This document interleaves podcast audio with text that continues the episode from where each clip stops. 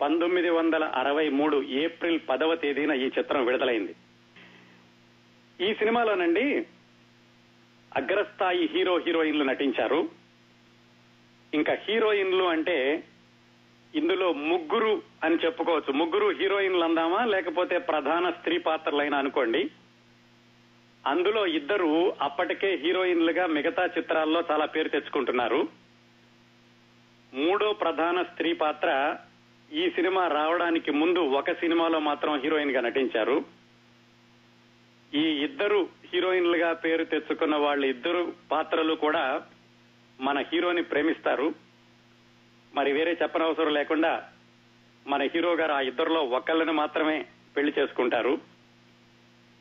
ఆడపిల్లల కాలేజీకి వెళ్ళడం ఊరు దాటి బయటికి వెళ్ళి చదువుకోవడం ఇలాంటివన్నీ కూడా చాలా పెద్ద ప్రమాదం. ఆడపిల్లలు చదువుకోవడం ఎందుకు? వాళ్ళు ఏమైనా ఉద్యోగాలు చేస్తారా? ఊళ్ళు వెళ్తారా అని చాలా మంది నమ్మిన ఆ రోజుల్లో ఆడపిల్లలు పట్నం వెళ్ళి చదువుకోవడం స్వతంత్ర భావాలతో ఎదగడం ఇలాంటి కథాంశాలతో వచ్చిన సినిమానండి. వీటన్నిటికీ కొంచెం ప్రేమ కథని జోడించి తయారు చేసినటువంటి చక్కటి సాంఘిక చిత్రం. ఇది ఘన విజయం సాధించింది కళాత్మక చిత్రం ఆల్ టైం రికార్డ్ ఇలాగేమి అనలేం కానీ చక్కటి సినిమాగా పేరు తెచ్చుకుంది. ఇప్పుడు చూసినా కానీ మీకు ఒక మంచి చిత్రాన్ని చూసిన అనుభూతిని కలిగించేటటువంటి సినిమా. ఈ రోజు మనం మాట్లాడుకోబోయే సినిమా చదువుకున్న అమ్మాయిలు అన్నపూర్ణ పిక్చర్స్ ప్రైవేట్ లిమిటెడ్ అనేటటువంటి ఉత్తమ కుటుంబ గాథ చిత్రాలని అందించిన చిత్ర నిర్మాణ సంస్థ నుంచి వచ్చినటువంటి ఆరో సినిమా అండి.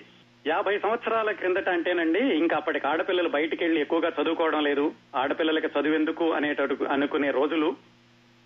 ఆ రోజుల్లో ధైర్యంగా పట్నంలో చదువుకుంటున్న ఇద్దరు అమ్మాయిలు వాళ్ళకి వచ్చి చేరినటువంటి మరొక స్నేహితురాలు వాళ్ళ ముగ్గురు జీవితాల చుట్టూ తిరిగేటటువంటి కథ. అంతర్గతంగా ఒక చక్కటి ప్రేమ కథ కూడా నడుస్తూ ఉంటుంది వీళ్ళ ముగ్గురి జీవితాల్లోనూ. కథ విషయానికి వెళితే పాత్రల పేర్లు కాకుండా ఆ పాత్రధారుల పేర్లతో చెప్పుకుందామండి. తేలిగ్గా ఉంటుంది కథ అర్థం చేసుకోవడం. ఇందులో ముగ్గురు అమ్మాయిలు సావిత్రి కృష్ణకుమారి ఈవి సరోజ. సావిత్రి ధనవంతుర కూతురు కృష్ణకుమారి మధ్యతరగతి అమ్మాయి. సావిత్రి కృష్ణకుమారి ఇద్దరు కాలేజీలో చదువుకుంటూ ఉంటారు. కృష్ణకుమారి పల్లెటూరు నుంచి వచ్చి హాస్టల్లో ఉండి కాలేజీలో చదువుకుంటుంది. సావిత్రి ఆమె ఇద్దరు స్నేహితురాళ్ళు అక్కినేని ఆయన బ్యాంకులో పనిచేస్తూ ఒక బ్రహ్మచారి హోటల్లో లాడ్జ్ లాంటి దాంట్లో ఉంటూ ఉంటాడు. అతని పక్కనే ఉంటాడు పద్మనాభం. ఈ నాలుగు క్యారెక్టర్స్ అండి. సావిత్రి కృష్ణకుమారి కాలేజీలో చదువుకునే అమ్మాయిలు అక్కినేని పద్మనాభం వాళ్ళు ఉద్యోగం చేసుకుంటూ ఒక లాడ్జిలో ఉండేటటువంటి వాళ్ళు. సావిత్రికి కృష్ణకుమారికి అక్కినేని పరిచయం అవుతాడు ఒక సంఘటనలో. ఇప్పటి సినిమాల్లో లాగానే కలహంతో మొదలవుతుంది వారి పరిచయం. తర్వాత స్నేహంగా మారుతుంది. ఆ స్నేహం దినదినాభివృద్ధి చెందుతూ ఉంటుంది అక్కినేనికి సావిత్రికి కృష్ణకుమారికి. కృష్ణకుమారి తల్లిదండ్రులు లేని అమ్మాయి. వాళ్ళ తాతగారు అమ్మమ్మ పల్లెటూళ్ళలో ఉంటారు. వాళ్ళ గుమ్మడి హేమలత. ఇక్కడ సిటీలో కృష్ణకుమారి ఒక్కరితే ఉండి చదువుకుంటూ ఉంటుంది. సావిత్రికి కృష్ణకుమార్ అంటే చాలా అభిమానం. మధ్యలో అక్కినేని పరిచయం అవడం వీళ్ళ పరిచయం పెరుగుతూ ఉంటుంది. రకరకాల సంఘటనల వల్ల కృష్ణకుమారి తాతగారు పట్నానికి వస్తారు. వచ్చి ఆయన ఆయనకి జబ్బు చేస్తుంది అక్కడ. హార్ట్ అటాక్ వస్తుంది. అక్కడే ఉండిపోతాడు. కథ రకరకాల మలుపులు తిరుగుతూ ఉండగా సావిత్రికి ఒక సంబంధం వస్తుంది పెళ్ళి చేసుకోవడానికి. కానీ తాను అక్కినేనిని ప్రేమిస్తున్నానని చెప్పి ఆ సంబంధాన్ని కొంచెం పక్కన పెట్టి అక్కినేనితో చెబుతుంది నేను నిన్ను ప్రేమిస్తున్నాను అని. కానీ అక్కినేని అంటాడు నాకు నువ్వు చాలా ధనవంతురాలివి నేను నీకు తగనేమో నేను ఇప్పటికే కృష్ణకుమారిని ప్రేమిస్తున్నాను అని చెబుతాడు. సావిత్రి అర్థం చేసుకుంటుంది ఈ కథ ఇలా జరుగుతూ ఉండగా దీనికి సమాంతరంగా ఇంకొక ట్రాక్ ఏమిటంటే కృష్ణకుమారి ఏ పల్లెటూరు నుంచి వచ్చిందో ఆ పల్లెటూరులో ఈవి సరోజ ఉంటుంది. ఆ అమ్మాయికి ఇష్టం లేని పెళ్ళి చేస్తుంటే అది తప్పించుకోవడానికని పట్నానికి పారిపోయి వచ్చి కృష్ణకుమారి దగ్గర ఉంటుంది. ఆ విధంగా కృష్ణకుమారి సావిత్రి ఈవి సరోజ ముగ్గురు కూడా స్నేహితురాళ్ళు అవుతారు నాగేశ్వరరావు ఉండేటటువంటి బ్రహ్మచారి నిలయంలోనే అద్దెకుంటున్న పద్మనాభం ఈవి సరోజను చూసి ఆమె వెంటపడతాడు. ఆమెతోటి ప్రేమ కలాపం పెంచుకోవడానికి అతను ప్రయత్నిస్తూ ఉంటాడు. అది ప్యారలల్గా అక్కడ జరుగుతూ ఉంటుంది. ఇక్కడ సావిత్రికి ఎప్పుడైతే అక్కినేని కృష్ణకుమారిని ప్రేమిస్తాను అని చెప్పాడో ఆమె తండ్రి కుదిర్చినటువంటి శోభన్ బాబుని పెళ్ళి చేసుకోవడానికి ఒప్పుకుని వాళ్ళ పెళ్ళి అవుతుంది సావిత్రికి శోభన్ బాబుకి ఈలోగా ఏమవుతుందంటే కృష్ణకుమారి తాతగారికి జబ్బు చేయడం వల్ల ఆమె ఉండడానికి అక్కినే నాగేశ్వరరావు రూమ్లో ఉంటుంది. ఆ విధంగా కృష్ణకుమారి అక్కినేని ఇంకా దగ్గరవుతారు.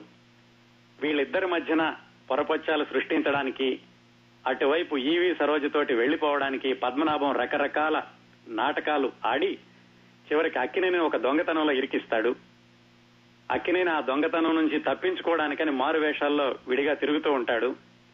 ఈలోగా పద్మనాభం కృష్ణకుమారి అమ్మమ్మ గారి మనసు విరిచి ఎట్లాగైతే ఆ అమ్మాయిని పెళ్ళి చేసుకోవడానికి అతను ట్రిక్ వేస్తాడు. ఈలోగా మారు వేషంలో ఉన్న అక్కినేని సావిత్రిని కలుసుకుని జరిగిందంతా చెప్పి ఇదంతా పద్మనాభం చేసినటువంటి ఇది. ఆ ఈవి సరోజని పట్టుకుంటే గనక పద్మనాభం చేసిన పొరపాటు పనులన్నీ చెబుతాడు ఆ విధంగా నిరూపించవచ్చు అని సావిత్రి ఒక క్లూ ఇస్తాడు. చిట్ట చివరికి సినిమా పతాక స్థాయికి చేరినప్పుడు సావిత్రి పోలీసులను తీసుకుని ఆధారాలు తీసుకుని వచ్చి పద్మనాభాన్ని పోలీసులకు పట్టిస్తుంది. అతను జైలుకి వెళ్తాడు అక్కినేని కృష్ణకుమారి ఒకటవుతారు. ఇదండి కథ. పేరుకి చదువుకున్న అమ్మాయిలు కానీ చదువుకునే అమ్మాయిల యొక్క కథ ఈ మధ్య మధ్యలో పల్లెటూరు వెళ్ళడం పల్లెటూరి సందర్భాలు అలాగే కృష్ణకుమారి పల్లెటూరు నుంచి పట్నానికి రావడం సావిత్రి ధనవంతురాలైన అమ్మాయి పట్నంలోనే ఉండి చదువుకోవడం ఈ విధంగా చూసుకుంటే ఇది చదువుకునే అమ్మాయిల కథ. కాకపోతే చదువుకోవడం వల్ల వచ్చే ఇబ్బందులు సమాజం చదువుకునే వాళ్ళని ఎలా చూస్తుంది చదువుకునే వాళ్ళ యొక్క స్వతంత్ర భావాలు ఎలా ఉంటాయి వీటన్నింటికంటే కూడా ఎక్కువగా వీళ్ళ జీవితాల్లో జరిగినటువంటి ఒక చక్కటి ప్రేమ కథను అల్లుకుంటూ వచ్చినటువంటి సినిమా. అద్భుతమైన మాటలు చక్కటి స్క్రీన్ ప్లే. ఈ సినిమా రెండు గంటల నలభై నిమిషాలు నడిచినప్పటికీ సినిమా ఎప్పటికీ చూసినా కానీ ఒక ఆహ్లాదకరమైన చిత్రం చూస్తున్నట్టుగా ఉంటుంది. అలాగే ఆదుర్తి సుబ్బారావు గారి దర్శకత్వం గురించి చెప్పుకోవాలంటే ఈ సినిమాలో ఏ ఒక్క దృశ్యాన్ని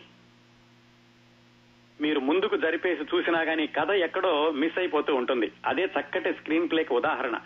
ఏ ఒక్క దృశ్యం చూడడం ఆపేసిన కథ మొత్తం కథలో ఎక్కడో ఒక లింక్ తెగిపోతుంది. అంత చక్కటి స్క్రీన్ ప్లే తోటి అద్భుతమైన మాటలతోటి తయారైనటువంటి సినిమా చదువుకున్న అమ్మాయిలు. ఇప్పుడు అనుకుంటాం కదా పంచ్ డైలాగ్స్ అని అలాగే బ్రెవిటీ ఇన్ ఎక్స్ప్రెషన్ అంటే భావాన్ని తెలియచేయడంలో క్లుప్తత గాఢత. అలాంటివన్నీ కూడా ఈ సినిమా సంభాషణల్లో చక్కగా కనిపిస్తూ ఉంటాయి. అలాగే ఎస్ రాజేశ్వరరావు గారి సంగీతం అద్భుతమైనటువంటి పాటలు ఈ రోజుకి కూడా శ్రావ్య ప్రధానమైన పాటలుగా పేరు తెచ్చుకున్న పాటలన్నీ కూడా ఈ సినిమాలో ఉన్నాయి. ఇన్ని ప్రత్యేకలతో ప్రత్యేకతలతోటి నిర్మించబడిన ఈ చదువుకున్న అమ్మాయిల చిత్రం యాభై సంవత్సరాల క్రిందట విడుదలైంది. ఈ చిత్రం యొక్క విజయాన్ని ప్రత్యేకంగా ఎందుకు చెప్పుకోవాలంటే ఈ సినిమా ఏప్రిల్ పదో తారీఖున విడుదలైతే మార్చి ఇరవై తొమ్మిదవ తారీఖున లవకుశ సినిమా విడుదలైంది. లవకుశ చిత్రం యొక్క రికార్డుల గురించి అది సృష్టించిన కలెక్షన్ల సునామీ గురించి ఇంతకుముందు మనం మాట్లాడుకున్నాం. అలాంటి అద్భుతమైనటువంటి చిత్రం విడుదలైన కొద్ది రోజులకే ఈ సినిమా కూడా విడుదలై ఇది వంద రోజులు ఆడడం అనేది ఈ సినిమా యొక్క ప్రత్యేకత. ఆ విధంగా చూసుకున్నా కానీ మంచి సినిమా అనేది వస్తున్నప్పుడు తప్పనిసరిగా ప్రేక్షకులు ఆదరించారు అనడానికి చరిత్ర చెప్పిన సాక్ష్యం ఈ చదువుకున్న అమ్మాయిలు. ఇది స్థూలంగా కదండి. కానీ సినిమా చూస్తుంటే కనుక ఆ పాత్రలు పాత్ర చిత్రణ పాత్రల మధ్యలో జరిగినటువంటి సన్నివేశాలు ఎక్కడా కూడా బిగి సడలదు. ఎప్పుడూ కూడా మనకి ఎందుకు బోర్ కొడుతోంది ఈ దృశ్యం ముందుకు ఫార్వర్డ్ చేసేద్దాం ముందు చూద్దాం అనిపించదు. మీకు కరెక్ట్గా నిజంగా నేను చెప్పే మాటలన్నింటికి రుజువు కావాలంటే తర్వాత యూట్యూబ్లో దొరుకుతుంది ఈ సినిమా చూడండి. తప్పనిసరిగా అందరికీ కూడా ఒక ఆహ్లాదకరమైన చిత్రం చూశాము అనిపిస్తుంది. ఆ రోజుల్లో ఎవరైనా ఈ సినిమా చూసిన వాళ్ళు ఉంటే ఆ రోజులు గుర్తొస్తాయి. ఆ రోజుల్లో లేని వాళ్ళకైతే ఆ రోజుల్లో మనుషులు మనుషుల మధ్య సంబంధాలు ఎంత చక్కగా ఉండేయో తెలుస్తుంది ఈ సినిమా చూస్తే. ఈ సినిమా కథ తయారవడం వెనకాల చాలా పెద్ద కథ ఉందండి. అలాగే ఈ సినిమా సంభాషణలు రాసినటువంటి రచయితకి ఒక ప్రత్యేకత ఉంది. ఈ సినిమా కథ రాసిన రచయిత్రికి ఒక ప్రత్యేకత ఉంది. ఈ సినిమా కథ చివరలో పూర్తి చేసినటువంటి రచయిత్రికి ఒక ప్రత్యేకత ఉంది. ఈ చాలా ప్రత్యేకతలు చాలా మందికి తెలియదు చదువుకున్న అమ్మాయిలు అంటే ఒక చక్కటి సినిమా చక్కటి పాటలు ఉన్నాయి అనుకుంటారు కానీ తెలుగు సాహిత్యంతో సంబంధం ఉన్న వాళ్ళందరికీ కూడా తెలిసినటువంటి మూడు పేర్లు ఈ సినిమా కథలోనూ సంభాషణలోనూ చోటు చేసుకుంటాయి. Annapurna pictures private limited. చక్కటి కుటుంబ గాథా చిత్రాలు నిర్మించే ఉత్తమ విలువలు గల చిత్ర నిర్మాణ సంస్థ అని పంతొమ్మిది వందల యాభై ఐదు నుంచి దాదాపుగా మూడు దశాబ్దాల పాటు అతి చక్కటి సినిమాలు నిర్మించినటువంటి చిత్ర నిర్మాణ సంస్థ. ఆ సినిమా నిర్మించిన మొట్టమొదటి చిత్రం దొంగరాముడు దొంగరాముడు తర్వాత Annapurna pictures private limited Thodikodallu Mangalya Balam Velugu Needalu ఇద్దరు మిత్రులు. ఈ ఐదు సినిమాలు అయ్యాక వాళ్ళు తీసిన సినిమా ఈ రోజు మనం మాట్లాడుకుంటున్న చదువుకున్న అమ్మాయిలు. ఈ చదువుకున్న అమ్మాయిలు కథ ఎలా తయారయ్యింది అంటే దానికి ముందు ఇంతకు ముందు చిత్రాలకి వాళ్ళు అసలు కథలు ఎలా తీసుకునే వాళ్ళ చూద్దాం.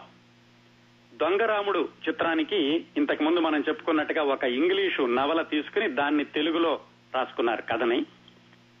అలాగే తోడికోడళ్ళు సినిమాకి బెంగాలీ నవల ఆధారంగా తీశారు. మాంగల్య బలం సినిమాని కూడా ఒక బెంగాలీ నవల ఆధారంగా తీశారు. ఒక్క వెలుగు నీడలు చిత్రానికి మాత్రం వాళ్ళు సొంతంగా కథా విభాగంతో కథ రాసుకున్నారు. మళ్ళీ ఇద్దరు మిత్రులు చిత్రం విషయానికి వచ్చేసరికి ఒక బెంగాలీ సినిమాని తీసుకుని దాంట్లోని నాలుగైదు దృశ్యాలు మాత్రం తీసుకుని మిగతా కథ అంతా అన్నపూర్ణ పిక్చర్స్ వాళ్ళు తయారు చేసుకున్నారు. ఆ విధంగా వాళ్ళకి ఏంటంటే కథ ఎన్నుకునేటప్పుడే ఒక ప్రత్యేకత ఉండేది తెలుగు వారికి దగ్గరగా ఉండేది కుటుంబ విలువలు ఉండేటటువంటి చిత్రాల కథలను తయారు చేసుకోవడం వాళ్ళ ప్రత్యేకత. ఈ ఐదు సినిమాలు అయిపోయాక Annapurna pictures private limited Dukkipati Madhusudan Rao garu ఆరో సినిమాగా అనుకున్నప్పుడు ఆయన ఒక నవల చదవడం తటస్థించింది. సాధారణంగా ఎలా ఉండేదంటే వాళ్ళ చిత్ర నిర్మాణం ఒక సినిమా విజయవంతంగా నడుస్తున్న రోజుల్లోనే ఇంకో చిత్ర కథ గురించి ఆలోచించడం కానీ లేదా ఒక సినిమా నిర్మాణం జరుగుతున్న సమయంలోనే తర్వాత సినిమా ఏం చేద్దామని ప్రణాళికలు వేసుకోవడం కానీ జరుగుతూ ఉండేది. ఈ ఇద్దరు మిత్రుల చిత్రం నిర్మాణం అవుతున్న సమయంలోనే దుక్కిపాటి మధుసూదన్ రావు గారు ఒక నవల చదవడం సంభవించింది. ఆ నవల పేరు కాలాతీత వ్యక్తులు.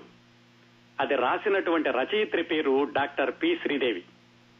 ఈ పేరు తెలుగు సాహిత్యంతో లోతుగా పరిచయం ఉన్న వాళ్ళ చాలా మందికి తెలిసి ఉంటుందండి. ఈ డాక్టర్ శ్రీదేవి గారి ప్రత్యేకత ఏమిటంటే చాలా అతి చిన్న వయసులోనే మరణించారు. ఆవిడ బహుశా ఆవిడ రాసిన ఒకే ఒక్క నవల కాలాతీత వ్యక్తులు. ఈ రోజుకి కూడా ఆధునిక సాహిత్యంలో అనర్ఘరత్నంగా పరిగణించబడుతోంది ఈ కాలాతీత వ్యక్తులు అనేటటువంటి నవల. ఇలాగా తెలుగు సాహిత్యంలో ఒకే ఒక్క నవల రాసి అద్భుతమైన పేరు దశాబ్దాలకి నిలబడేటటువంటి పేరు తెచ్చుకున్న అతి కొద్ది రచయితల్లో డాక్టర్ శ్రీదేవి గారు ఒకళ్ళు. అలాగే బుచ్చిబాబు గారు రాసిన చివరకు మిగిలేది. వీళ్ళందరూ ఒక్కొక్క నవల్ని రాశారండి. వంద రెండు వందలు రాయలేదు. ఇప్పటికీ కూడా ఈ నవలల్ని సాహిత్యంతో పరిచయం ఉన్న వాళ్ళు సాహిత్యాన్ని చాలా సీరియస్గా చదివేవాళ్ళు ఇప్పటికీ కూడా ఇందులోని పాత్రల్ని విశ్లేషిస్తూ ఉంటారు. పాత్రల్ని పాత్ర స్వభావాలని. అంత అద్భుతమైనటువంటి పేరు తెచ్చుకున్న నవల కాలాతీత వ్యక్తులు. ఆ నవల చదివారు దుక్కిపాటి మధుసూదన్ రావు గారు. చదివి ఆ నవలను సినిమాగా తీస్తే ఎలా ఉంటుంది అని ఆలోచించారు. కాకపోతే ఏంటంటే ఆ నవలలో ఉన్నటువంటి పాత్రలు పాత్రల స్వభావాలు ఆ నవలలో రచయిత్రి చెప్పదలుచుకున్నటువంటి విషయం చాలా గంభీరంగా ఉంటుంది. అది సినిమాకి అంత అనువుగా ఉండదేమోనని ఆయన ఆ డాక్టర్ శ్రీదేవి గారిని కలిసి మీ నవల బాగా నచ్చిందండి. కాకపోతే నవల యథాతథంగా తీస్తే గనక సినిమాకి అంతగా పనికిరాదేమో. అందుకని మీరు ఏదైనా ఒక మంచి కథ రాసి పెట్టండి సినిమాకి అని అడిగారు. ఆవిడ ఏం చేశారంటే కాలాతీత వ్యక్తుల్లో ఉన్నటువంటి పాత్రలు కానీ పాత్రల స్వభావాలు కానీ అందులో ఉన్న సన్నివేశాలు కానీ ఏమీ తీసుకోలేదు. కేవలం ముగ్గురు అమ్మాయిలు ఇద్దరు ముగ్గురు అబ్బాయిలు ఆ నేపథ్యాన్ని మాత్రం తీసుకుని కథ మొత్తం పూర్తిగా కొత్తగా రాశారు. పైగా ఇది చదువుకున్న అమ్మాయిలు అనేటటువంటి పేరు పెడదాం అనుకున్నారు కాబట్టి చదువుకునేటటువంటి అమ్మాయిల జీవితాల చుట్టూ ఉండేది ఒక చక్కటి ప్రేమ కథ. ఇలాగా దుక్కిపాటి మధుసూదన్ రావు గారికి చెప్పి ఈ కథ రాయించారు. చాలా చోట్ల మీరు ఇప్పుడు ఇంటర్నెట్లోకి వెళ్ళి చదివితే ఎక్కడైనా కాలాతీత వ్యక్తుల గురించి దాంట్లో రాస్తారు. ఈ నవల ఆధారంగా చదువుకున్న అమ్మాయిలు తయారైందని అలాగే చదువుకున్న అమ్మాయిల గురించి రాసేటప్పుడు దీనికి మూలాధారం కాలాతీత వ్యక్తులని. నిజానికి ఆ నవల చదివి ఈ సినిమా చూస్తే మీకు తేడా తెలుస్తుంది. ఎక్కడా ఏమాత్రం పోలిక ఉండదు. కేవలం ముగ్గురు అమ్మాయిలు ఉండడం అనేటటువంటి చిన్న అంశం తప్పిస్తే దానికి దీనికి సంబంధం లేదు. నిజానికి జరిగింది శ్రీదేవి గారు కాలాతీత వ్యక్తులను పక్కన పెట్టి ఈ సినిమా కోసం ప్రత్యేకంగా కథ రాశారు. కథ ఆ ఇద్దరు మిత్రుల షూటింగ్ జరుగుతున్నప్పుడే దుక్కిపాటి మధుసూదన్ రావు గారు డాక్టర్ శ్రీదేవి గారిని పిలిచి ఇదంతా చెప్పి కథలు చర్చలు చేసి ఆవిడతోటి కథ రాయించారు. కథ చాలా వరకు ఆవిడ రాస్తూ రాస్తూ ఉన్నారు. చిట్ట చివరకు వచ్చింది ఇక కథ అయిపోతుంది అనుకుంటుండగా ఆవిడ హఠాత్తుగా చనిపోయారు. ఆవిడ డాక్టరే అయినప్పటికీ ఆవిడకున్నటువంటి ఇంటెస్టినల్ ట్యూబర్ ట్యూబర్క్యులోసిస్ వ్యాధిని ఆవిడ గుర్తించలేకపోయారు. చాలా హఠాత్తుగా అతి చిన్న వయసులో మరణించారు. ఇప్పటికీ తెలుగు సాహితీ ప్రియులందరూ చాలా బాధపడుతూ ఉంటారు. ఆవిడ నవల చదివి ఆవిడ జీవితం గుర్తు చేసుకున్నప్పుడు ఆవిడ బ్రతుకుంటే ఇంకా అంత అద్భుతమైన రచనలు రాసేదో అని అనుకుంటూ ఉంటారు. ఆవిడ హఠాత్తుగా చనిపోయారు అన్న విషయం తెలిసి దుక్కిపాటి మధుసూదన్ రావు గారు వాళ్ళ ఇంటికి వెళ్ళారు కానీ ఏమని అడుగుతారు? అడగలేరు కదా. కథ ఎంతవరకు వచ్చింది? ఆవిడ రాశారా లేరా అని. ఆవిడ కేవలం ఆయన కేవలం పరామర్శించడానికి వాళ్ళ ఇంటికి వెళ్ళినప్పుడు శ్రీదేవి గారి భర్త అక్కడున్న పేపర్లన్నీ ఇచ్చి ఇదిగోనండి ఇంతవరకు ఈవిడ రాయగలిగింది ఇవి మీకోసమేను అని మధుసూదన్ రావు గారికి ఇచ్చారు. ఆ నవల చదివారు ఆయన కొంతవరకు. ఇంకా కథ చాలా ముగించాల్సింది ఉంది ఎవరితో పూర్తి చేయించాలి ఆ కథని అని ఆయన ఆలోచిస్తున్నప్పుడు ఆయన దాశరథి గారి సలహా తీసుకున్నారు. దాశరథి అంటే ఈ చదువుకున్న అమ్మాయిల సినిమా రావడానికి ముందు ఇద్దరు మిత్రుల సినిమా వచ్చిందనుకున్నాం కదా ఆ ఇద్దరు మిత్రుల సినిమాతోటి పాటల రచయితగా చిత్రరంగ ప్రవేశం చేసినటువంటి చక్కటి రచయిత దాశరథి గారు. ఆయన ఆకాశవాణిలో పనిచేస్తూ ఉండేవాళ్ళు. ఆయనకి రచయితలతోటి పరిచయం ఉందని ఆయన్ని అడిగారు దుక్కిపాటి మధుసూదన్ రావు గారు. ఆయన ఏం చెప్పారంటే ఇల్లిందల సరస్వతీదేవి అని ఒక ఆవిడ ఉన్నారు ఆవిడ నవల్స్ బాగా రాస్తారు. ఆవిడతో రాయిద్దాము అనుకున్నారు.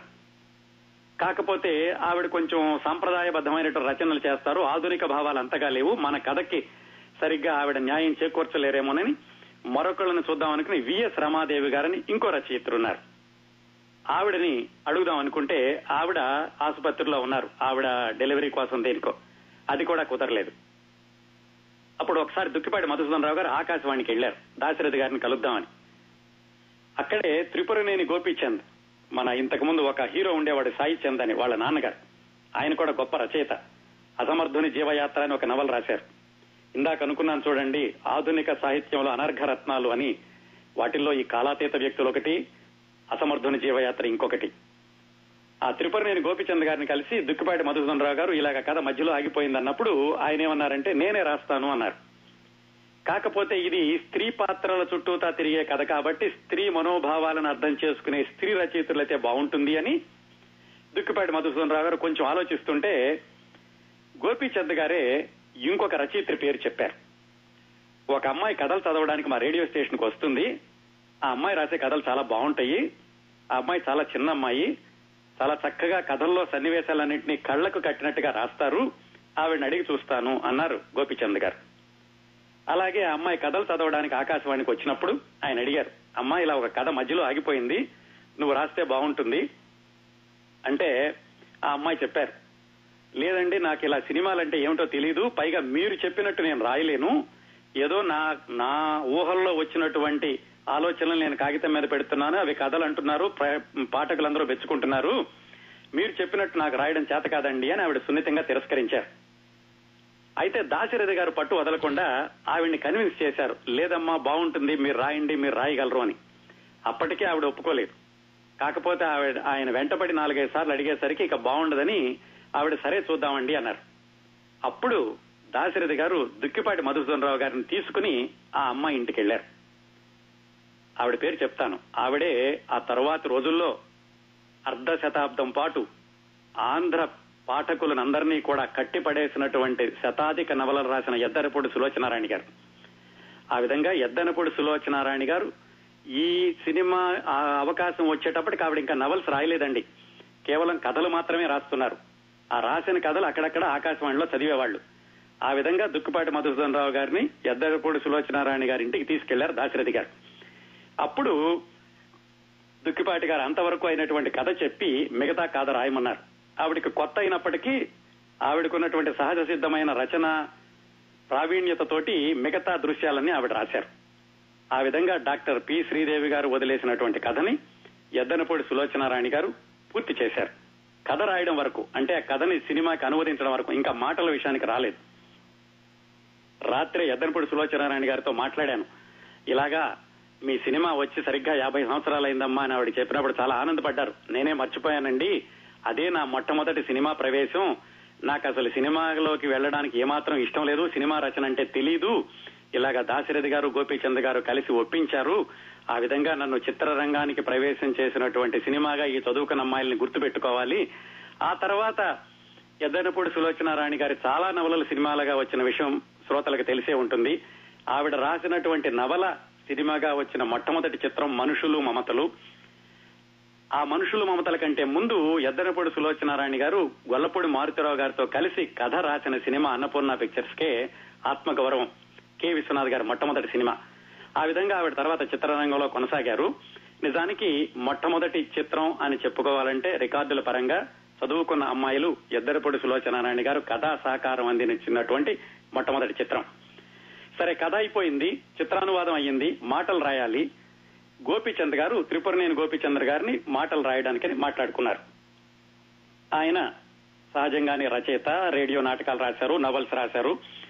ఆయన సంభాషణలు రాశారు ఈ చిత్రానికి గోపిచంద్ గారు మరణించారు.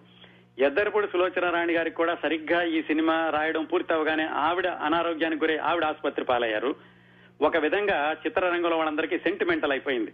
ఈ సినిమాకి ఎవరు వేలు పెట్టినా కానీ వాళ్ళకి ఏదో కొంచెం అపచారం జరుగుతుంది అని చెప్పేసి. అప్పుడు ఇంకా మిగతా మాటలు రాయడానికని అప్పట్లో వీళ్ళకి ఆస్థాన రచయితగా ఉన్న ఆత్రేయ గారిని అడిగారు. ఆత్రేయ గారు భయపడిపోయారు. శ్రీదేవి గారు చనిపోయారు గోపీచంద్ గారు చనిపోయారు నేను ఈ స్క్రిప్ట్ ముట్టుకోనండి అని. సరే ఇంక ఎవరో దొరక్క ఏం చేశారంటే దుక్కిపాటి మధుసూదనరావు గారు దర్శకుడు ఆదుర్తి సుబ్బారావు గారు సహాయ దర్శకుడు కె విశ్వనాథ్ గారు కూర్చుని మిగతా సంభాషణల్ని ఇంకా మిగిలిపోయిన ఒకటి దృ- రెండు దృశ్యాలని పూర్తి చేశారు. ఆ విధంగా తయారైందండి ఈ చదువుకున్న అమ్మాయిలు కథ సంభాషణలు. మరొక్కసారి ఈ కథా సంభాషణల రచయిత్రుల రచ- రచయితల రచయిత్రుల ప్రత్యేకతలను గమనిస్తే ఈ సినిమాలో ముగ్గురు తెలుగు సాహిత్యంలో చరిత్ర సృష్టించినటువంటి ఇద్దరు రచయిత్రులు ఒక రచయిత కలిసి పనిచేశారు. ఒకే ఒక్క నవల రాసిన పి. శ్రీదేవి గారు అద్భుతమైన నవలలు రాసిన ఎద్దరపూడి సులోచనారాణి గారు అలాగే తెలుగు సాహిత్యంలో తనదైన ముద్ర వేసిన తిరుపతినేని గోపిచంద్ గారు ముగ్గురు కలిసి పనిచేసినటువంటి ఒకే చిత్రం బహుశా ఈ చదువుకున్న అమ్మాయిలు అయి ఉంటుంది. ఈ విధంగా సినిమా కథ అంతా తయారైంది. కాకపోతే దుక్కిపాటి మధుసూదన్ రావు గారికి ఎక్కడో అసంతృప్తిగా ఉంది. ఇది మనం ఇంతకు ముందు చిత్రాల్లాగా పకడ్బందీగా చేసుకోలేదు. మధ్య మధ్యలో అవాంతరాలు ఎలాగో పూర్తి చేశామని ఆయనకైతే కొంచెం అసంతృప్తిగా ఉంది కానీ సినిమా విడుదలయ్యాక మాత్రం ప్రేక్షకులు చాలా చక్కగా ఆదరించారు. సరే ఈ కథ అయిపోయింది. ఇంకా సినిమా నిర్మాణం. సాధారణంగా ఏమిటంటే అన్నపూర్ణ పిక్చర్స్ వాళ్ళ సినిమాలన్నీ కూడా మద్రాసులోనే వాహిని స్టూడియోలో తీసేవాళ్ళు. సరిగ్గా ఈ సినిమా నిర్మాణం అనుకునే సమయానికి వాహిని స్టూడియోలో స్ట్రైక్ వచ్చింది. వచ్చి ఆ వాహిని స్టూడియోని మూసేశారు. వాహిని స్టూడియో ఏమిటంటే ఆసియా ఖండంలోకెల్లా అతిపెద్ద స్టూడియో పదమూడు ఫ్లోర్లు ఉండే అంటే ఒకేసారి పదమూడు సినిమాల షూటింగులు జరిగేటంతటి సామర్థ్యత ఉండేది వాహిని స్టూడియోస్లో మరి అది మూతబడింది అనగానే దాంట్లో షూటింగ్ చేసే నిర్మాతలందరూ కూడా వేరే స్టూడియోలకు వెళ్ళడంతో వేరే స్టూడియోలన్నీ బిజీ అయిపోయినాయి. అప్పుడు దుక్కిపాటి మధుసూదనరావు గారు ఏం చేయాలి? సినిమా వాయిదా వెయ్యాలా లేకపోతే ఇంకెక్కడైనా ప్రత్యామ్నాయం చూసుకోవాలా అని ఆలోచిస్తూ ఉండగా ఆయన మంచి మనసులు అనే చిత్రం శత దినోత్సవానికి హైదరాబాద్ వెళ్ళారు హైదరాబాద్ వెళ్ళినప్పుడు అక్కడ మినిస్టర్గా ఉన్న చెన్నారెడ్డి గారు అలాగే అప్పటి ముఖ్యమంత్రిగా ఉన్న బ్రహ్మానంద రెడ్డి గారు ఈయనతోటి ఏమండి మీ మద్రాసులో వాహిని స్టూడియో మూతపడిందని విన్నాము. మరి మీ తర్వాత సినిమా ఇక్కడ హైదరాబాద్లో తీస్తే బాగుంటుంది అన్నారు. హైదరాబాద్లో అప్పటికి సారథి స్టూడియోస్ ఉంది. కాకపోతే అది కూడా మూతపడిపోయింది. అంతవరకు ఏవో ఒకటి రెండు సినిమాలు తీశారు కానీ తర్వాత సినీ నిర్మాణం కొనసాగకపోవడంతో దాన్ని కూడా మూసేశారు. అయితే మధుసూదనరావు గారు ఏమన్నారంటే సరే ఒకసారి వెళ్ళి చూస్తానండి అసలు స్టూడియో ఎలా ఉందో అని ఆయన ఈ ముఖ్యమంత్రి మంత్రి చెప్పినటువంటి మాటలను బట్టి స్టూడియోకి వెళ్ళి తలుపులు తీయించి చూశారు అసలు కెమెరా పనిచేస్తోందా అన్ని ఎక్కడవక్కడ ఉన్నాయా అని. చూశాక ఆయనకి నచ్చింది బాగానే ఉంది దీంతో మళ్ళా పునరుద్ధరించి ఇక్కడ సినిమా తీయొచ్చు అనిపించింది. అనిపించి మళ్ళా వచ్చి ముఖ్యమంత్రి గారితో చెప్పారు ఏమండి బాగానే ఉంది సినిమా తీయొచ్చు కాకపోతే అక్కడి నుంచి అందరినీ ఇక్కడికి తీసుకొచ్చి సినిమా తీయడంతో చాలా ఖర్చు ఎక్కువ అవుతుంది అందుకని ఆలోచిస్తున్నాను అని. అప్పటికింకా ఆంధ్రప్రదేశ్లో సినిమా తీసేలకు సబ్సిడీ ఇస్తాము హైదరాబాద్లో తీస్తే మీకు రెండు మూడు లక్షలు సబ్సిడీ ఇస్తాము అన్నటువంటి ప్రణాళికలు ఏమి లేవు. కాకపోతే వాళ్ళు ఏమనుకున్నారంటే కనీసం ఇప్పుడు ఈ స్టూడియో మూతపడింది ఇక్కడ దీన్ని గనక తెరిస్తే పది మందికి ఉపాధి దొరుకుతుందని వాళ్ళు మధుసూదన్ రావు గారికి చెప్పారు. పర్వాలేదండి మీకు ఎంత ఎక్కువ ఖర్చు అవుతుందో మద్రాసు కంటే అంతా మేము ఇస్తాము ఇక్కడే సినిమా తీయండి అని ఆయన ఒప్పించారు.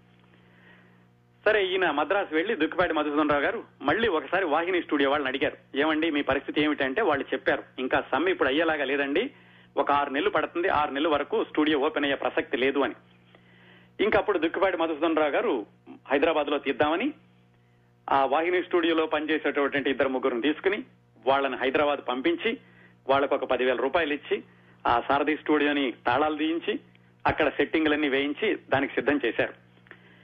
సరిగ్గా సిద్ధం చేసి షూటింగ్కి వెళదాము అనుకున్నప్పుడు వాహిని స్టూడియో వాళ్ళు కబుర్ చేశారు. మా సమ్మె అయిపోయిందండి మీరు వచ్చేసేయండి ఇక్కడే సినిమా తీసుకోండి అని. దుక్కిపాటి మధుసూదన్ రావు గారు చెప్పారు మీరు లేదన్నాకే నేను హైదరాబాద్లో నేను ఏర్పాట్లన్నీ తీసుకున్నాను మరి ఇప్పుడు ఓపెన్ చేస్తానంటే మళ్ళీ నేను వెనక్కి రాలేను. సర్లేండి ఒక్క సినిమా అయినా అక్కడ తీసి చూస్తాను తర్వాత మళ్ళీ మీ దగ్గరికి వస్తానులే అన్నారు. అని ఆ విధంగా హైదరాబాద్లో నే ఈ చదువుకున్న అమ్మాయిల సినిమా తీయడానికని ఆయన అందరిని తీసుకుని హైదరాబాద్ ప్రయాణం కట్టారు. నిజానికి ఈ సినిమా తర్వాత ఆయన దాదాపుగా పన్నెండు సినిమాలు వరుసనే సారథి స్టూడియోస్లో తీశారండి. ఒక విధంగా చెప్పుకోవాలంటే సారథి స్టూడియోస్లో నిర్మాణమైన మొట్టమొదటి సినిమా ఇది కాకపోయినప్పటికీ హైదరాబాద్లో చిత్ర పరిశ్రమ వేళ్ళూనుకోవడానికి గట్టి పునాదులు పడడానికి ఇది దారులు తీసింది చదువుకున్న అమ్మాయిలు అని చెప్పుకోవడంలో ఏమాత్రం సందేహం లేదు. సరే నటీనటులందరినీ తీసుకుని హైదరాబాద్ వచ్చారు. అయితే అన్నపూర్ణ పిక్చర్స్లో నటించడం అంటేనే చాలా ప్రిస్టేజ్గా భావించేటటువంటి ఆ రోజుల్లో నటినట్లు ఏమన్నారంటే మళ్ళా హోటల్స్ ఈ ఖర్చులు వద్దండి అందరం కూడా స్టూడియోలో ఉంటామని ఒక ఆరు గదులుంటే అందరూ కూడా ఆరు గదుల్లోనే సర్దుకుని అక్కడ షూటింగ్ మొదలు పెట్టారు ఆ విధంగా సారథి స్టూడియోలోనే షూటింగ్ చేయడం మొదలు పెట్టారు అక్కడే సెట్టింగ్లన్నీ వేశారు బ్యాక్గ్రౌండ్ సీన్లు అన్ని కూడా అక్కడ వేసి చదువుకున్న అమ్మాయిలు సారథి స్టూడియోస్లో మొదలైంది. చాలా మంది సంతోషించారు. హైదరాబాద్లో స్థానికంగా ఉన్నటువంటి చాలా మంది కళాకారులు కూడా అవకాశాలు ఇచ్చారు. ఈ చిత్రంతో మళ్ళా కొత్త జీవం వచ్చింది. హైదరాబాద్లో చిత్ర పరిశ్రమకి అప్పటి వరకు ఇంకా ఆగిపోయింది. ఇక హైదరాబాద్లో సినిమాలు రావు అనుకుంటున్న రోజుల్లో ఈ సినిమా మొదలై చాలా మందికి ఆశలు కల్పించింది.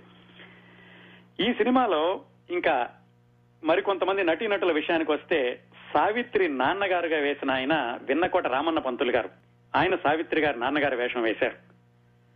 ఇంకొక దీనిలో జరిగినటువంటి ఒక చాలా సాహసోపేతమైన నిర్ణయం ఏమిటంటే సావిత్రి భర్తగా శోభన్ బాబు నటించడం. శోభన్ బాబు గారు అప్పటికింకా పేరున్న నటుడు కాదు. ఆయన యాభై తొమ్మిదిలో చిత్రరంగ ప్రవేశం చేసినప్పటికీ ఈ సినిమా అరవై మూడులో షూటింగ్ జరిగింది కదా? అరవై రెండు చివర్లు అలాగా? అప్పటికి ఆయన ఇంకా కేవలం పది సినిమాల్లో మాత్రమే చిన్న చిన్న పాత్రలు నటించారు. ఆయన్ని తీసుకొచ్చి సావిత్రి భర్తగా వేషం అనేసరికి చాలా మంది ఆక్షేపించారు. చక్రపాణి గారు అన్నారట. సావిత్రి మీద నాగేశ్వరరావు రామారావు తప్పితే ఇంకెవరు చెయ్యేసినా తెలుగు ప్రేక్షకులు భరించలేరండి. మీరు శోభన్ బాబుని ఎలా పెట్టారు? అసలు ఎవరో కొత్త కుర్రాడు అని. కాకపోతే ఏమిటంటే సినిమాలో పాత్రలు ముఖ్యం కాబట్టి ఎవరు వేస్తున్నారు అనే దానికంటే కథా దృష్ట్యా ఎవరు ఉంటే బాగుంటుంది అది చాలా చిన్న పాత్ర. దీనికి పెద్దవాళ్ళని పెడితే బాగుండదని శోభన్ బాబు గారిని ధైర్యంగా కొనసాగించారు. ప్రేక్షకులు ఏమాత్రం దాన్ని తప్పు పట్టకుండా సినిమాలో ఆ పాత్రనే చూశారు. కానీ సావిత్రి పక్కన శోభన్ బాబు ఉన్నాడు. ఇది మంచిది కాదు అన్నట్టుగా ఎవరు భావించలేదు అలాగే చిన్న చిన్న పాత్రలన్నిటికీ కూడా స్థానికంగా ఉన్నటువంటి కళాకారులనే తీసుకున్నారు. ఇంకొక ప్రత్యేకత ఏమిటంటే ఈ సినిమాలో రీ రికార్డింగ్ మిక్సింగ్ కూడా హైదరాబాద్లోనే చేశారు. అంతకు ముందు హైదరాబాద్లో తయారైన సినిమాలకి రీ రికార్డింగ్ మిక్సింగ్ డబ్బింగ్ ఇదంతా మద్రాసు వెళ్ళి చేసేవాళ్ళు. ఈ సంగీత దర్శకుడు ఎస్ రాజేశ్వరరావు గారు ఆ మ్యూజిషియన్స్ అందరినీ మద్రాసు నుంచి తీసుకొచ్చి ఇక్కడే సౌండ్ ఇంజనీర్ కూడా ఇక్కడే పెట్టి హైదరాబాద్లోనే తీశారు. ఆ విధంగా చెప్పాలంటే దాదాపుగా మొత్తం హైదరాబాద్లోనే తీ- తయారైన మొత్తం అంటే ఇంక్లూడింగ్ రీ రికార్డింగ్ మిక్సింగ్ మొత్తం కలిసి తయారైనటువంటి సినిమా మొట్టమొదటి సినిమా చదువుకున్న అమ్మాయిలు అని చెప్పొచ్చు.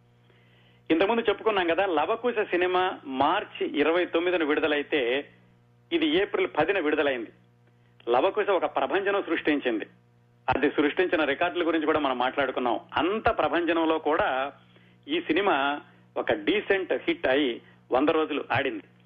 ఈ సినిమా సరిగ్గా ఏప్రిల్ పది పంతొమ్మిది వందల అరవై మూడున విడుదలైందండి. ఈ తారీఖు కరెక్ట్ అవునా కాదని రూఢి చేసుకోవడానికి నేను ఒకసారి పాత పేపర్లన్నీ తిరగేశాను. పాత పేపర్లు అంటే యాభై సంవత్సరాల కిందటి పేపర్లు. పంతొమ్మిది వందల అరవై మూడు ఏప్రిల్ పదో తారీఖున వచ్చిన ఆంధ్రప్రభ దినపత్రికలో చూసినప్పుడు ఆ దినపత్రికలో మొట్టమొదటి పేజీలో ఒక సగం పాటు ఈ సినిమా ప్రకటన ఉంది నేడే విడుదల చదువుకున్న అమ్మాయిలు అని. హైదరాబాద్లో రెండు థియేటర్లలో విడుదలైంది. అప్పట్లో ఉదయం ఆటలు ఉండేవి కావండి. మ్యాట్నీ తోటి మొదలయ్యేది. ముందు రోజు మ్యాట్నీ తోటి మొదలుపెట్టి రెండో రోజు నుంచి పేపర్లో ప్రకటన ఇచ్చారు. ఈ రోజు నుంచి ఆదివారం వరకు అంటే గురువారం నుంచి ఆదివారం వరకు ప్రతిరోజు ఉదయం ఆటలు కూడా ప్రదర్శించబడతాయి. ఈ రోజు నాలుగు ఆటలు ఉంటాయి అని. అంటే మొట్టమొదటి మ్యాట్నీతో మొదలైనటువంటి మొట్టమొదటి రోజునే మంచి పేరు తెచ్చుకుంది. ఒకవైపు లవకుశ అటు కలెక్షన్ల సునామీ సృష్టిస్తున్నప్పటికీ ఈ సినిమా కూడా మంచి సినిమాగా పేరు తెచ్చుకుంది. ఎలాగో ఆ పేపర్ చదివాను కాబట్టి ఇంకో విశేషం చెప్తాను. ఈ సినిమాతో సంబంధం లేకపోయినప్పటికీ పంతొమ్మిది వందల అరవై మూడులో ఆంధ్రప్రభ దినపత్రిక ఆరు పేజీలు ఉండేదండి. దాని ఖరీదు ఏడు నయా పైసలు. అంటే ఏడు నయా పైసలు ఒక పేపర్ ఖరీదు ఉన్నప్పుడు ఈ చిత్ర ఈ చిత్రానికి ఉండేటటువంటి టికెట్ ఎంత ఉంటుందో చూడండి. ఇంత తక్కువ ఉండి ఉంటుందో. అంత తక్కువలో కూడా కోటి రూపాయలు వసూలు చేసింది లవకుశ సినిమా. కోటి రూపాయల లవకుశ సినిమా పక్కన ఆడుతూ కూడా మంచి సినిమాగా ఈ చదువుకున్న అమ్మాయిలు చక్కటి పేరు తెచ్చుకుంది. సినిమా విడుదలైన రెండో రోజుని ఒక తమాషా జరిగిందండి. ఇందులో ఒక దృశ్యం ఉంటుంది. Padmanabham medical representative. ఈవి సరోజ వెనకబడుతున్న పద్మనాభాన్ని కొట్టడానికి ఒక చెప్పు ఇసిరేస్తుంది. ఆ చెప్పు తీసుకుని వెళ్తుంటే ఇదిగో రెండో చెప్పు కూడా తీసుకుని ఇంకో చెప్పు ఇసిరేస్తుంది చాలా రోజుల తర్వాత మళ్ళా ఈవి సరోజని కలిసినప్పుడు పద్మనాభం తన మెడికల్ మెడికల్ రిప్రజెంటేటివ్ బ్యాగ్లో రెండు చెప్పులు తీసి చూపిస్తాడు. అది పట్టుకున్నారు మెడికల్ రిప్రజెంటేటివ్స్. మా మనోభావాలు దెబ్బతిన్నాయి మా వృత్తిని మీరు చెడ్డగా చూపించారు అని వాళ్ళు కోర్టులో కేసేశారు. ఈ మనోభావాలు దెబ్బతీయడం అనేది యాభై సంవత్సరాల క్రిందటే ఉంది అని ఈ సన్నివేశం ద్వారా రుజువు అవుతుంది అయితే కోర్టులో కొట్టేశారనుకోండి ఇదేం నిలబడే కేసు కాదు. ఆ దృశ్యానికి మెడికల్ రిప్రజెంటేటివ్స్ యొక్క మనోభావాలు దెబ్బతినడానికి సంబంధం లేదు అని ఆ కేసు కొట్టేశారు. ఈ సినిమా ఇంకో ప్రత్యేకత అండి. దీంట్లో ఆశాలత కులకర్ణి అనే ఒక గాయనితోటి రెండు పాటలు పాడించారు. ఆమె నిజానికి మరాఠీ అమ్మాయి. ఆ అమ్మాయిని ఇద్దరు మిత్రులు శత దినోత్సవంలో పాటలు పాడడానికని తీసుకొచ్చి ఆ ఎంటర్టైనింగ్ పాటలు పాడేటప్పుడు ఆవిడ స్వరం విని అది చాలా బాగుంది లతా మంగేష్కర్ లాగా ఉంది అని ఆవిడతోటి దీనిలో రెండు పాటలు పాడించారు. అయితే తర్వాత ఆవిడ కుటుంబ సభ్యులు తెలుగులో అంతగా ఆవిడకి అవకాశాలు రావేమోనని అప్పట్నే వివాహం అవడం ఆవిడ చిత్రరంగం నుంచి వెళ్ళిపోవడం జరిగింది. ఆ విధంగా ఒక కొత్త గాయన్ని పరిచయం చేసినప్పటికీ ఆవిడ నిలదొక్కుకోలేదు వేరే విషయం కానీ ఆ విధంగా కూడా ఈ సినిమాకు ఒక ప్రత్యేకత ఉంది. అవండి ఈ సినిమా విశేషాలన్నీను. చక్కటి చిత్రం. ఇప్పుడు చూసినా కానీ ఏమాత్రం గద్దరగోళం హడావిడి లేకుండా చక్కగా కుటుంబాలు కుటుంబం మధ్యలో ఉన్నటువంటి సంబంధ బాంధవ్యాలు పల్లెటూరు పల్లెటూరుకి పట్టణానికి ఉన్నటువంటి వ్యత్యాసం ఇలాంటివన్నీ చూ- చూడొచ్చు. కమ్మటి పాటలు. ఏమాత్రం మనసు కష్టపడదు గందరగోళానికి లోనవదు అంతటి చక్కటి చిత్రం చదువుకున్న అమ్మాయిలు.